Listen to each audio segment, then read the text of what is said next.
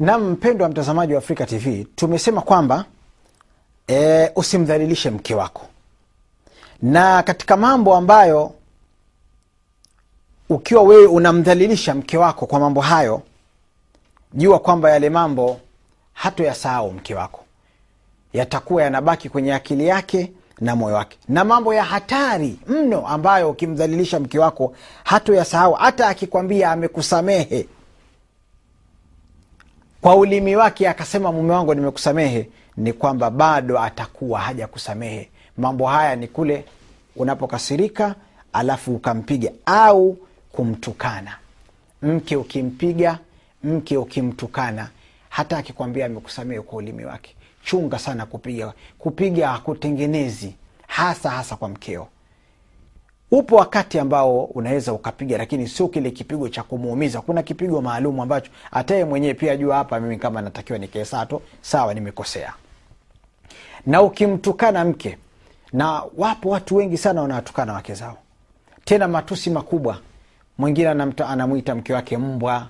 Mwingine anamwita mke wake we mshenzi wewe nini. Yote matusi haya. Kwa hiyo haya ujue anatulia mtoto wa kike anajikaza lakini hayaondoki. Na kila yakikaa kwenye roho yake basi mapenzi yanapungua. Na vile vile kumtukania baba yake au mama yake.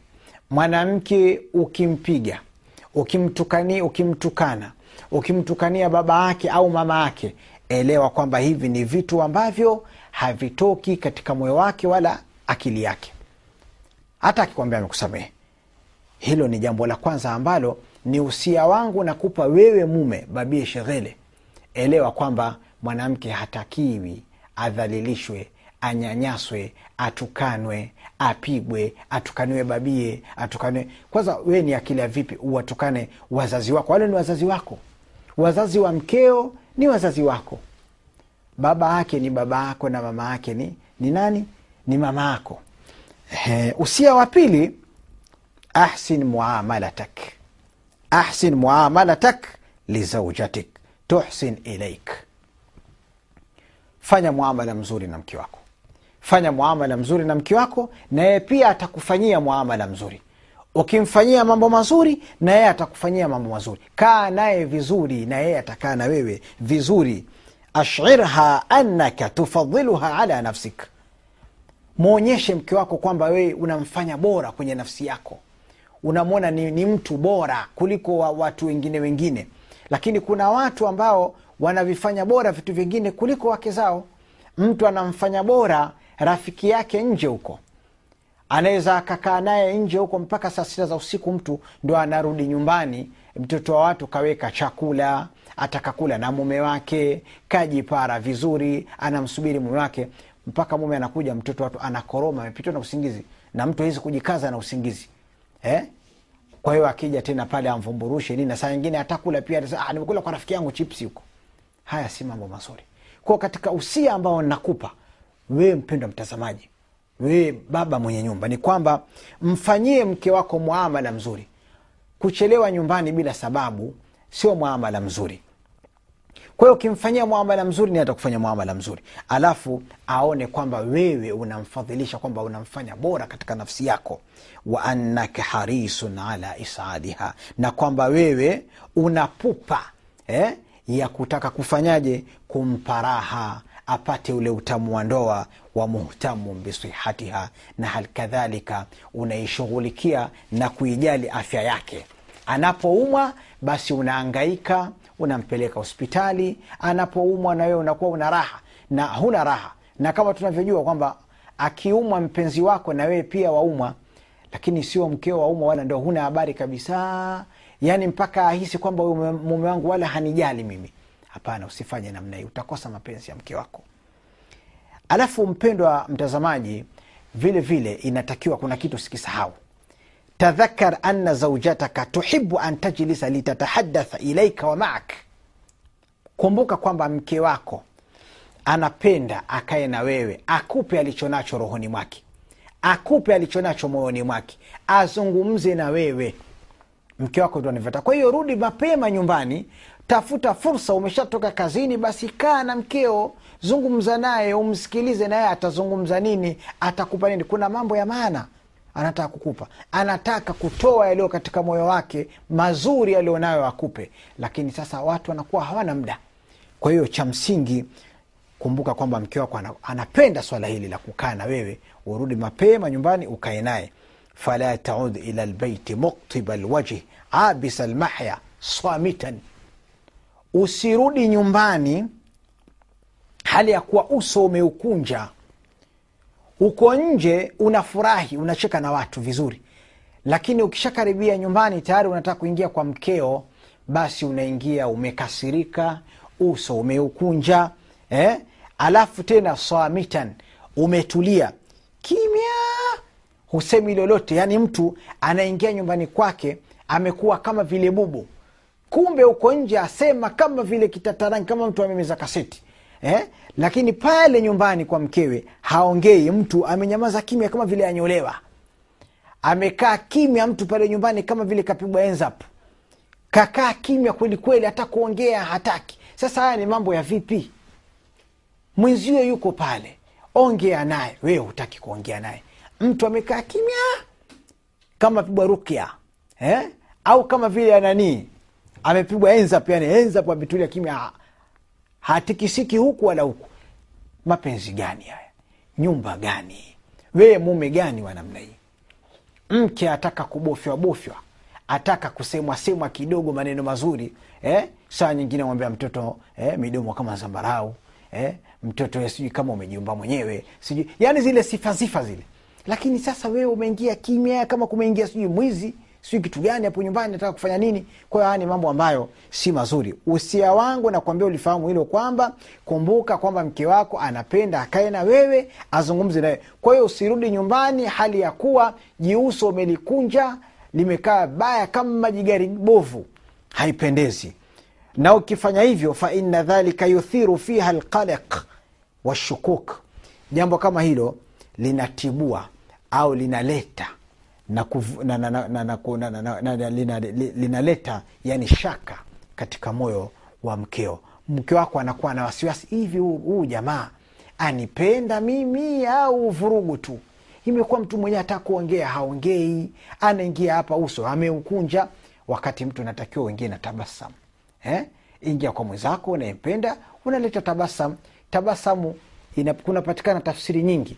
Ni kwamba huko rohoni kwake pia kuko safi lakini sasa wewe waingia pale nyumbani umekasirika. Alafu umenyamaza kimya hii si nzuri. Kwa hiyo usifanye namna hiyo. Usia watatu la tufridh alaiha itimamatika shakhsia. Yani ni kwamba usitake mke wako awe ana anakuwa na yani, na, yani kule kupenda vitu vile unavyovipenda wewe. Yani kama vile ulivyo wewe na yeye awe hivyo hivyo kwa mfano wewe una umesomea labda mambo ya mambo ya geography umesoma mambo ya sayansi ya udokta ya, ya utabibu basi mke wako naye wataka kumlazimisha awe kama wewe yani naye apende mambo hayo hayo.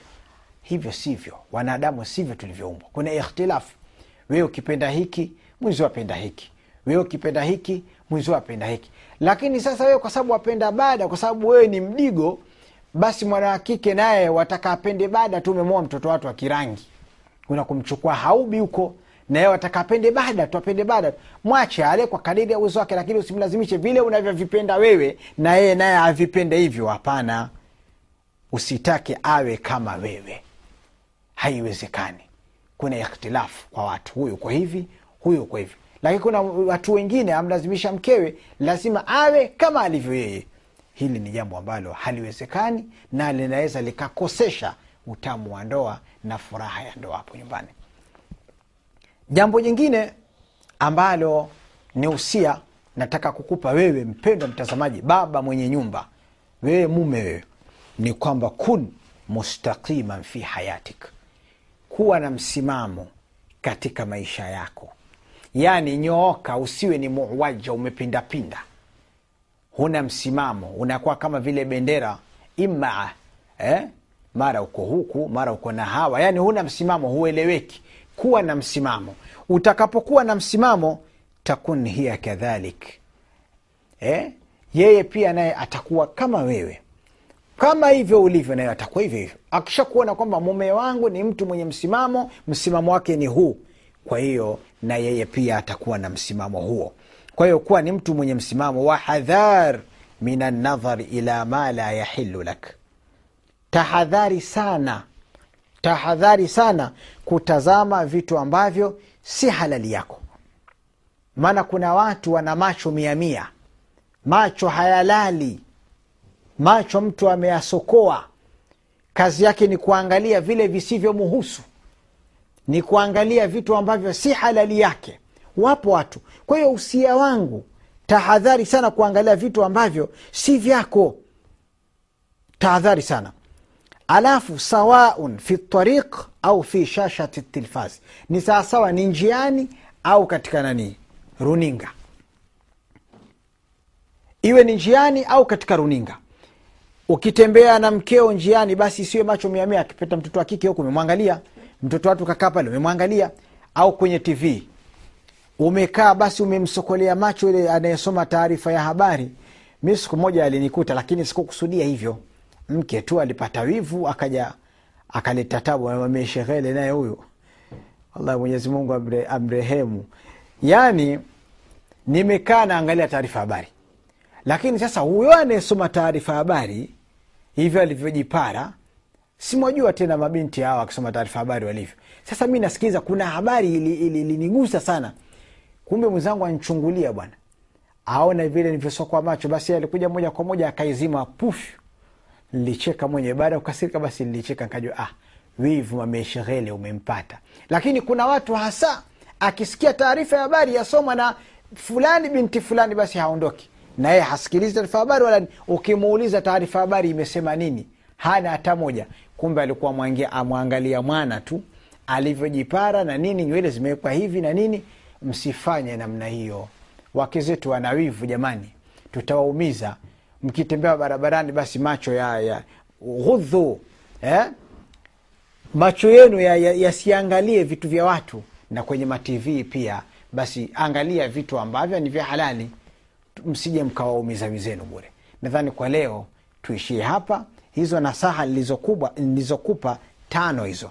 Zuie hizo zifanyie kazi inshallah. Kipindi kijacho tutaendelea na nasaha nyingine. Wahadha assalamu alaikum warahmatullahi wabarakatuh